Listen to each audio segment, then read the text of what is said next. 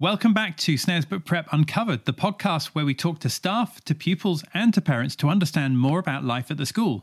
Each episode I'm joined by Mr. Dalton, head teacher at the school, and together we usually speak to a guest, so it's a bit of a three-way conversation. But this episode is very special because we're joined not by one guest, but by 13 guests. They're all in years 1 to 6 and they are all members of the school council. But first of all, before we do that, before we speak to our children, Mr. Dalton, could you give us a visual description of where you are in school and who you have there with you, please? Yeah, welcome everyone. We are in what we term the hub, which is a room at the centre, the heart of the school, that houses all our laptops and iPads, and often music lessons take place in here. So it's, yes, that's where we all are. It's crammed in here. Crammed in. And I wonder then if each of the children, one after the other, could just introduce themselves and say their name and which year they're in. Okay, let's go for it. My name is Jaden and I am in year 5. My name is Krishna and I am year 1. My name is Ayan and I am in year 3. My name is Kavit, I'm in year 4. Ezra and I'm in year 2. My name's Sophia and I'm in year 1. My name's Ahir and I'm in year 4. My name is Maya and I'm in year 2. My name is Eamon and I'm in year 6. Hello, my name is Divya and I'm in year 6 as well. Hello, my name is Bodhi and I'm in year 5. Hello, my name is Zara and I'm in year 3. My name is Genevieve and I'm in year 5. Now, children, yesterday was World Book Day. Tell me which characters you saw walking around school. Right, let's have Gavir. Go on, Gavir. Who did you see? Oliver Twist. Right, Oliver Twist. Who else? Eamon. I saw a lot of Harry Potters. That is true, we did have a lot of Harry Potters, didn't we? Go on, Maya, let's... I saw Mary Poppins. Mary Poppins, OK. I feel like... Let's go to Divya. I saw Willy Wonka. Willy Wonka. Ahil? I saw Alice. Alice? As in Alice in Wonderland? Yeah. OK. And Krishna, did you want to say? I saw Shikan. OK. My classmate Matthew was Shikan. OK. Genevieve? Who did you... Someone was a banana. Was that from an actual book, or did they just come dressed as a banana? There was a book with a gorilla that likes bananas or something. That's right, year 2 is studying it, aren't they? Is that right, year 2, Maya? Yeah, you're doing... What's the book called? Gorilla. Oh, it's just called Gorilla? Yeah. Oh, okay. Excellent. Bodhi, who did you see? What characters did you see? There were a few Percy Jacksons. Yes, there were. Percy Jackson was very popular as well, Simon. Very good. They got some great characters here. I really wish that I could have seen all of them in real life. That would have been fantastic. But I'd love to know which books each of the children are reading at the moment. Are we able to talk about that, Mr. Dalton? Yeah, let's see. What books are you reading at the moment? Should we start with Divya, seeing as it's next to you, Bodhi? I'm reading a book called, from the Rose Muddle Mysteries, called A Secret Ruby. And what's it about? It's about a girl called Rose, and she's with one of her friends, and she has this pendant, and then something happens because there's a dark side who are trying to get her pendant. Oh. And then there's someone who owns the secret ruby, and someone broke into their train and said, beware of the ruby. Okay, so is it an adventure or is it a mystery or a crime? What sort of genre is it? It's quite fantasy-like, but it's also a mystery and adventure. Oh, brilliant. Okay, thank you. Right, who... go on, Eamon. Well, right now I'm reading His Dark Materials, and the book is about a girl called Lyra, and she has something called a daemon, and this daemon is able to change into any animal it wants, and it's sort of a companion, and people don't really... there's no one in the whole world who lives without one of these, and at one point she's threatened that if she doesn't do something, her daemon is cut away, and being away from your daemon makes it that you can't really live without it. You slowly go insane and then eventually die. Wow. It sounds really dark, but... You enjoying it? Yeah, I am. Like, there are crazy spirits, witches, talking armoured bears. There's a lot of surprises in it. Brilliant. Okay, I'm just going to keep working my way down the year groups. Let's go to Genevieve. Genevieve, what are you reading at the moment? I'm reading Percy Jackson and the Last Olympian.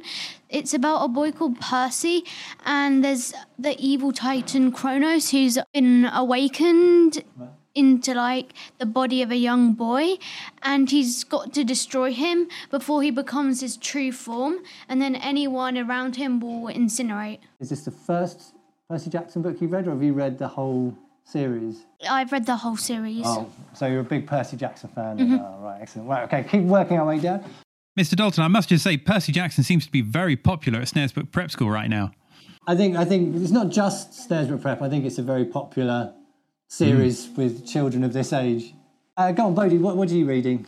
I'm reading a book called The London Eye Mystery, and it's about this family and their aunt who they haven't seen for years. She has an 11 or 12-year-old boy, and they go on the London Eye, but he's got one ticket for an 11:30 ride on it, and the others have a later one, so they let him go by himself. And then at the end of it, he doesn't come down, and so they're wondering what happened to him while he was on it. Right. Does he disappear? Yeah. Is that the one where he's got letters on his T-shirt? Is that the one? Does he have letters on his T-shirt? No. Apparently not. Oh, right, okay. Maybe that bit's coming up a little bit later in the story. I don't want to give anything away. I hope you haven't just ruined it. I tell you what, though, I'm not going on the London Eye at 11:30, just in case. Arhil, do you want to tell us what you're reading? I'm reading the Railway Children. Oh, okay. It's about this family, and the dad has gone to work in London, and the mother and the children are left alone and have little money, so they have to try find stuff. And you're enjoying that? Yes. It's a classic. Right, Ezra, what are you reading? I'm reading Esio Trot. Oh, are you? Enjoying it? Yeah. What's it about? So it's about this man, and he lives in a flat, and down below is Mrs. Silver, and he's in love with him, but he's a bit of a shy man. And Mrs. Silver likes her pet tortoise, Alfie, and then one time he has an idea, and so he buys loads of tortoises, and then he grabs Alfie out of Mrs. Silver's balcony, and then he releases another tortoise back in that's more heavier, because Mrs. Silver's pet tortoise only weighs 13 ounces, and she wants him to grow more than that. And Mr. Hoppy brings a letter to Mrs. Silver to make her grow. And on the 8th week, one of the tortoises weighed 27 ounces, but he couldn't fit into the house where Alfie hibernates. Ah, okay. Well, that's a very good understanding. Right. Mr. Dalton, if I could ask you a quick question.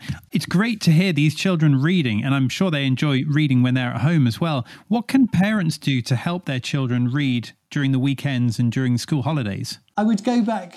So I think one thing I always say to parents is you need to talk about what you're reading about. You're either modelling reading yourself, as in you like to read. That's quite useful because it shows that reading's something that is relevant. But also in terms of, I'm always talking about concrete experiences. So if a book is set in a forest and you've not really been in a forest, it's great to take you to a forest. If it's set in a castle, it'd be great to get out and go to a castle. Some way to bring some of the setting to life would be a great thing that you could do other than just read it. I don't quite know if that's what you were looking for in terms of your answer or your... No, it's very good. Now, who was the child who was reading the London Eye mystery? That's Bodhi over here. Bodhi, have you been on the London Eye? Tell us a little bit about that. I haven't been on it, but I remember walking past it and it looked very scary. Yeah. Well, I imagine after reading your book, you might be intrigued to know what it's like to actually be on it.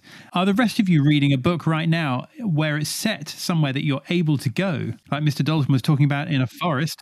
So the book which I was reading from the Rose Muddle Mysteries, the first part is set in India, so I can just go onto an aeroplane, but you obviously have to plan ahead. But sometimes you can get tickets soon because people cancel.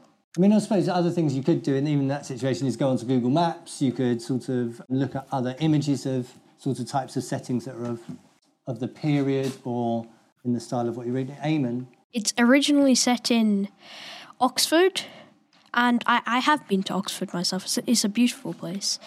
But then later on, it goes to the North Pole and then London. And they're always travelling around to different places, then eventually going back to Oxford and so on and so forth. Well, certainly Oxford and London are easier than the North Pole, aren't they? I see I'm going to get myself in trouble here with parents saying, my child now wants to visit X. New York City. Yeah. You said it was a good thing to do. And somebody was reading The Railway Children as well. I imagine most people have been on a train, but of course this book isn't set in 2022. It's set in the past, isn't it? Who was reading that one? Oh, that was Arhill. It was me. Yeah, Arhill, have you ever been on a steam train? No, I haven't. Can you imagine what it's like to be, on a steam train or living at a time when steam trains were commonplace? I've seen lots of movies inside a steam train, so I know roughly what it looks like inside. I mean, there is the North Weald to Ongar steam train, which is not too far from us, that you could go on Arhill one weekend. And they also do use an old bus as well. So you get an old bus one way and you can get the steam train the other way. Oh, very good, very good. Again, I'm not sponsored by them, but... Now, which of our children hasn't said anything yet and might like to say something? Oh, Ayan and Gavir, let's have a listen.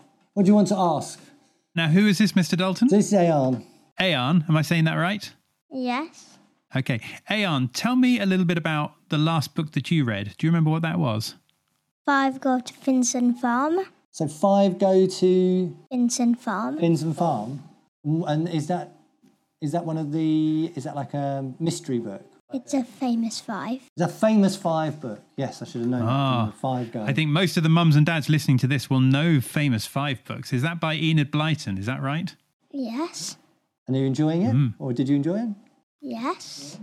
Would you recommend it to anyone? Yes. And have you read any other Famous Five books? Yes. Which ones have you read? Can you tell us about them? I've read number 1, number 2, number 3. Oh, we got another hand up here. Oh, what's going on here? Krishna, do you want to tell us what you've been reading? I have been reading Treasure Island. Mr. Dalton, if I could ask a question, a hands-up question now. Hands-up question. Because the children are growing up in the world where Netflix is on all the time, and we've got Amazon Prime, we've got Amazon Prime TV, we've got Disney, we've got Sky, we've got more TV channels than we've ever had. Do we actually need to read in life, or should we just watch TV instead? Right, what do we think? Do we need to read, or... Go on, Sophia, we'll start with you. We're not supposed to watch that much television. No, we're not meant to watch that much television. So, Genevieve, what... I think we should read books because they, take you to different worlds. And, when you get a really good book, you just can't stop reading it. And I think it's kind of better than a TV series. I was having a conversation with Miss Griffiths along the same lines. Jaden, what did you want to say? I think you should read because it's much more better and some of the books make you still smarter. Wow. These are all the right answers. We can, there'll be good marks aplenty at the end. Odie, what do you say? I say read because when you read a book, your imagination is kind of taking you where it wants to take you, but then... If you watch a TV programme, it's kind of, in a way, putting your imagination out there. And once you've read a book and then if you watch the show or movie, it's not as you expected it because your imagination is telling you that it's like this, but then when you watch the movie, it's something different. Yeah, that's true. You've got a bit more ownership over your own imagination, haven't you, I guess, if it's a book. Let's go to Ayan and then we'll go to Divya. I think it's good. I think you should read books because, if you read a book, you might be able to read a movie and then you can see the differences about them. That's true. So, Divya? I think that if you're watching TV sometimes I feel headachy. And when you're reading a book, you get something, you just feel something which attracts you to it, which you can't get from the TV programme. And as Bodhi was saying, in books you can imagine more, and it's getting you to think and get your brain a bit more ready. While on TV, it's just shown to you right there, and you lose your imagination. So, children, tell us about the activities you were getting up to on World Book Day then. Right, okay, let's start with Eamon, because you've got the microphone in your hand. Well, we did something really exciting because a famous manga artist, manga being Japanese comic books, I'm sure you've heard of them, we got to see how they draw, what inspired them, and why they do it. Okay, lovely. Bodhi? In Year 5, we split in half and we read books to Year 1 children. Oh, yes. And what book did you read? What book were you reading? I read The Storm Whale. Okay, did you enjoy it? Yeah. Sarah, what were you doing in your class? We all read to nursery. Oh, you read to nursery, did you? What, can you remember what book you were reading to nursery? Good Night Moon. Oh, Good Night, okay, lovely. Maya, can you remember what you were doing in your class, Maya? So at the end of the day, we had this author come on, and it was showing us how to do drawings in her books. Ah, okay. Can you remember what sort of drawings were? The book was called Party Parade. Right. It was very cool. Ah, lovely. Thank you very much. And Ahia, what was going on in your class? We read to Reception. And can you remember the book you were reading? I read two books. Oh, yeah, it was two. One about space and one about the Lion King. Okay. Did you enjoy reading to the younger children? Yes. At the end, they read to me. Oh, did they? What did they read to you? The Star Book. This is very good. Mr. Dalton, we're getting some great answers coming through. I'm just keeping an eye on time, though. We might need to bring this podcast episode to a close in a minute. Okay, no problem.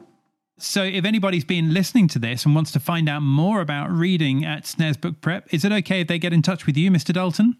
Absolutely. They can get in touch through the office. Either give us a call or just email office@snaresbrookprep.org. It'd be lovely to hear from people. Excellent. Well, thank you very much. And thank you very much, Years 1 to 6 School Council, for talking to us today about reading books. Can you all say goodbye to everybody? Bye. Bye. So now, Mr. Dalton, we're back in your office and it's just you and me. The children have gone back to their class. Weren't they lovely? Oh, no, always a great way to, re-energise the soul, I think, chatting to children about things they're enjoying. Now, tell me a little bit about what parents can do to help their children read. You know, if parents are into reading but they're finding that their children aren't so much, what can they do to help?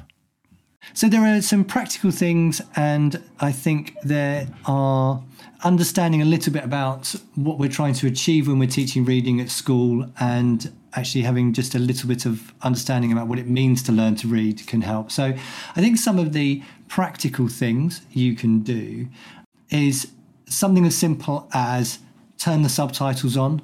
If you are watching television, always have the subtitles running. Obviously, read with your child, and it really doesn't matter what their age. You know, often as they get to Key Stage 2 and, you know, certainly Year 6, parents think they can read themselves. They don't need to read with them, but read with them. That enjoyment of that social enjoyment of just being together, but more importantly, sharing the context and discussing the book and discussing ideas in the story is very helpful because, you know, when we start to learn to read, and this sort of speaks to that idea about understanding what it is we're trying to do when we're teaching reading. There are several tools, if you like, that we use when we read. So there's decoding. Mm-hmm. So when we literally the sort of phonic knowledge of what the sort of graphemes mean. There's the sort of syntactical knowledge that we bring to reading, so the order in which words come. And then there's a sort of semantic clues, so things like the topic of the book, there's a sort of world knowledge or cultural knowledge and your vocabulary knowledge. And so when you sort of, as you get better at reading, you're just looking at a word, you know from its shape, you know from its length, you know from where it fits into the sentence, where that fits in with what you're reading in terms of the topic. That all forms your understanding of what that word is going to be rather than pure decoding. Mm. Now, when children are really young and they start to learn, it's really good to get them to decode. And that's the bit that we tend to do as parents, and we do that really well. And then as soon as they can decode with relative fluency, we then say, oh, they can read. And we then think we don't need to read with them. But actually, the understanding and the vocabulary and understanding the themes and discussing the nuances of reading and being in somebody else's shoes, because I think that's one thing. I think your question in there was something like, you know, what's better? Do we still need to read? I think your question was when we've got all these films or Netflix. And I think the one thing that books do so much better than films is they allow you to hear a thought process. They're very good at transferring ideas or thoughts, and it puts you in somebody else's shoes in a way that's slightly different to a visual medium. It allows you to hear a character's thoughts, and it develops empathy, and it's very good for doing that. But that requires, you need a guide, an older guide to sort of help you understand that. So as the children get older, they might be able to decode the words, but they need help sort of, if you like, decoding the context and those elements. So, you know, read with them. If you're pushed for time, play an audiobook in the car, you know, on the journeys. That way you're still sharing the experience, you can still talk about it, you can still get to grips with the understanding of the language, but obviously you're not having to, you can't read and drive, or, you know, it's not legal if you can. If you are able to read and drive, you're not allowed to. So those are, I think, you know, ways that parents can definitely help their child enjoy books, get more from books. And ultimately, even when they're younger, I sometimes think we as parents make the mistake of almost getting to the habit of collecting books. So our child will decode a book and we go, right, they've read that book, can I collect another one? And you say, how quickly can I get through the reading scheme? And that's seen as a badge of honour. But actually there is a lot of value in just keep decoding the same book over and over, because what that's doing is building up this visual awareness and word knowledge. So you're seeing that same word, and then rather than having to decode it each time, you just recognise it. So you're improving that word recognition. Then on top of that, you can build in the comprehension. So actually not as parents keep demanding a new book, actually working with the same book over and over again, so the decoding is more fluent, the understanding is better. And then zipping back to the other end of the school spectrum to year six, again reading them books that are well beyond their ability to decode. You know, again, if you think about what we read to young children, we don't ever do that with our older children. So we should keep on reading. But so those are things that you can do, I think. Very interesting. It just reminds me actually of a friend of mine who had teenage children, and he found that he was traveling a lot for business. And so he wasn't able to be with his children at bedtime when he used to read with them at bedtime. But then somebody advised him to get a Kindle and to download the same books that his children were reading, so that when he's away staying in a hotel, he would actually read in the hotel the children's books that they were reading. And then when he was back home at the dining table, they were all able to talk as a family together about which stage they were at. And he found that really helped that relationship with his children and to encourage them to carry on reading. So it kind of worked in two different ways. What a lovely idea. It's like your own family book club. What a lovely idea. Yeah, yeah. Right, I'm stealing that story, Simon. Steal away. That's the whole point of this. That's the whole point. Now, there's an article in The Guardian in January, which I'm aware that you read. It was all about phonics failing children. Tell us a little bit about that article and what your views are on that. Oh, right. Okay, we're going there. Okay. I didn't think we had time for that. Okay, well... Oh, Simon, there is a long answer to this. I think, so there are essentially...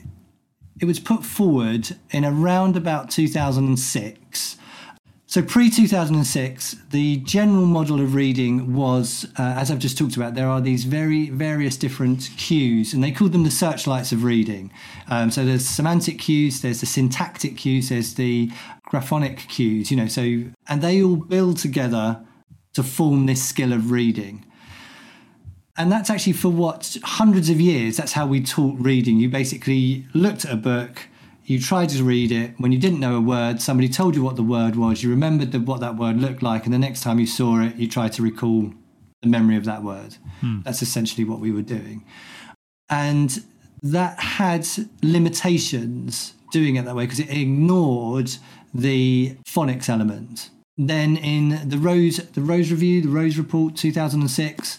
said, no, we're going to go with the simple model of reading, which is just all you need is decoding and somebody to explain vocabulary to you as you get to it. So you'll decode it, they'll tell you what the word means, and that's how you read. So really sort of narrowing it down to just two of those elements. And that's what has dominated the landscape of teaching to read is phonics. And I think what this article or the research behind the article was saying is that's all well and good, but we shouldn't forget all the other elements. Now, I think my view on it is this is a bit like a pendulum. You know, before 2006, the pendulum was one way. It was all word recognition, and that's all teachers knew to do. So to get them, to force them to embrace phonics, they simplified it and said, no, we're only going to focus on phonics. And that pulled the pendulum to the other side. Mm. And actually what we're now saying is, well, hang on, let's be more sensible out of this and find a balanced view. I think the sort of summary in the article talked about the balanced view of reading. Was this somewhere in the middle? And let's face it, how many of us as adults decode words? Mm. How many of the words we read do we decode? Very rarely. Mm. How many of the words do we spot just through word recognition? Well, actually, that's very small as well, because most of us have done that email where the letter at the beginning and the end makes sense in the word, but the rest of it's all mumble jumble. Mm. And then you can still read the email. And that's because of your syntactical awareness and your sort of word recognition. It's the right length, starts and ends with the right letters, it's in the right place in the sentence, and that's how you make meaning of it.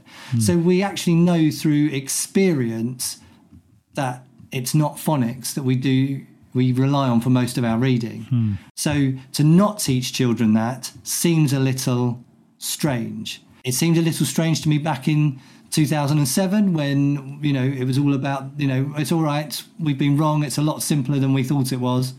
And so, you know, to me, it makes more sense, this more balanced approach. And I think that's what the article was getting at. It wasn't saying that the phonics was bunkum and that we shouldn't do it. It was saying, no, we need to include it with the others. And I think, you know, you start with phonics, and as the child gets older, the other, in the old parlance, searchlights or the other tools come into play. I did say it was a long answer. Sorry, everyone. No, it's a good answer. And if anyone's listening and wants to find that article, it's called "Focus on Phonics to Teach Reading is Failing Children," says Landmark Study, and that's in The Guardian. So if you Google that, then I'm sure that you'll find it. But in the meantime, Ralph, I think we probably need to bring this episode to a close right now, unless there's anything else you'd like to add. No, it's been an absolute pleasure listening to the children talk about their enjoyment of reading and the books they're reading. So, yeah, no, it's been a lovely session. Awesome. Well, if anyone has any questions about reading and Snaresbrook Prep, then good to get in touch with Ralph directly. But in the meantime, our next episode is coming out soon, so thank you for listening to this one. Don't forget to follow or subscribe so you can stay in touch, and we'll look forward to connecting with you next time. Bye for now.